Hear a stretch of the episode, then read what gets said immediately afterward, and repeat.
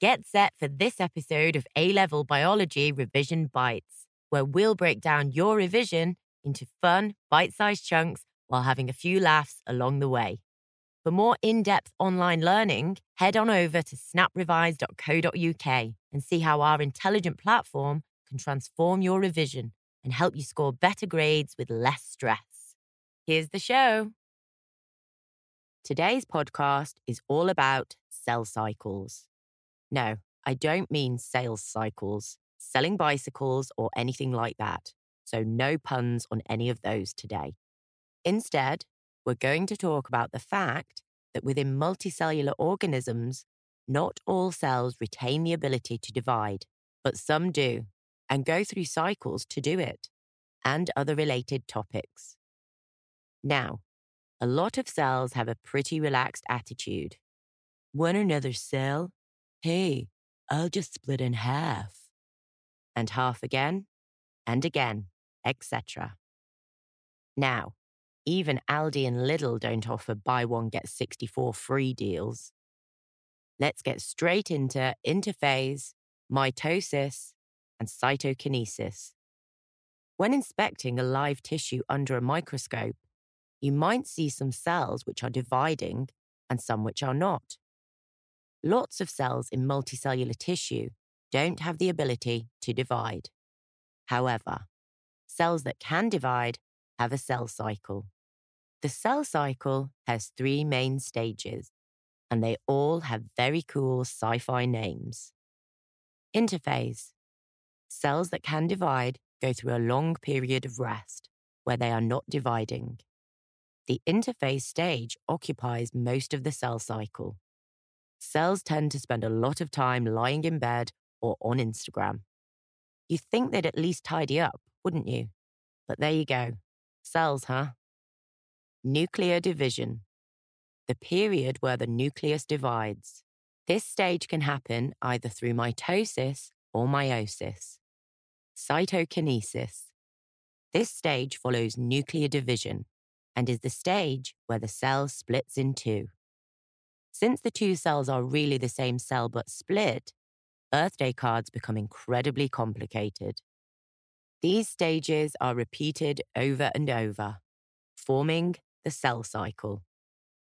Now let's look at the DNA and cell mass during the cell cycle. We can see the changes that take place during the cell cycle by looking at the mass of DNA and the cell over time. The mass of the cell grows continually during the cell cycle as it makes DNA, proteins, and organelles. Then, as the cell splits in two during cytokinesis, the mass of the cell halves, which is what you'd expect. There's generally no, hang on, I seem to have missed some.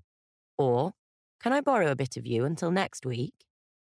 DNA is only synthesized in part of interphase, so the mass of DNA increases for a short part of the cell cycle. Then, during cytokinesis, half of the DNA goes into one cell and half goes into the other. Now, at this point, we're going to introduce the frankly rather unpleasant topic of benign and malignant tumours. Not all tumours are cancerous. Only the ones that involve unregulated mitosis are dangerous. Cancerous tumours are malignant, while non cancerous tumours, like moles, are benign and not dangerous. I mean, of course, the moles you get on your skin. Moles who live in the ground are usually pretty benign too.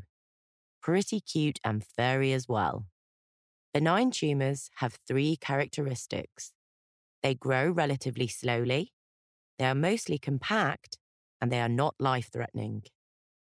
Malignant tumours have three opposite characteristics.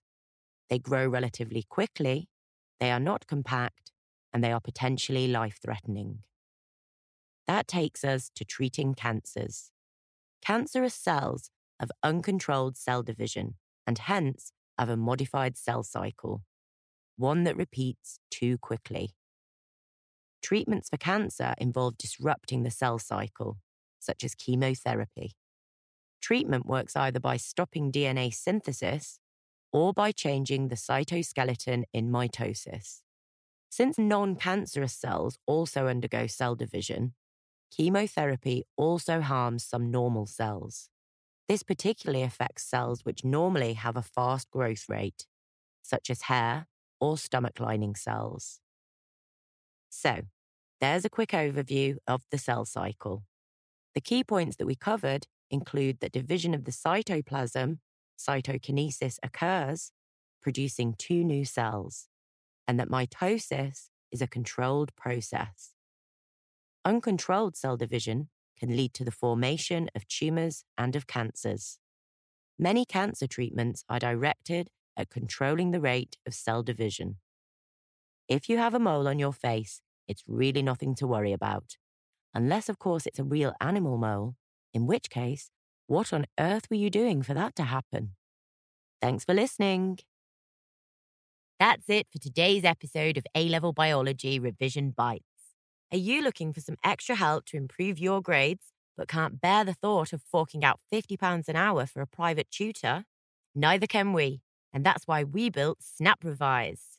Snap Revise is an intelligent platform that provides high quality, tailored support that is more effective than private tutoring and is available anytime, anywhere, for a fraction of the cost.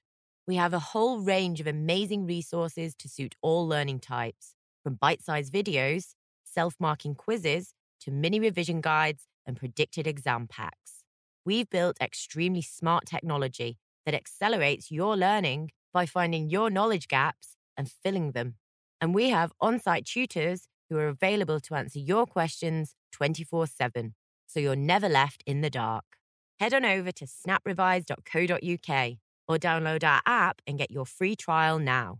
Also, don't forget to subscribe to the show so you can get the latest podcasts as soon as they come out. And while you're at it, leave us a review and give us a rating so we can keep bringing you as many free, high quality podcasts as possible. See you next time.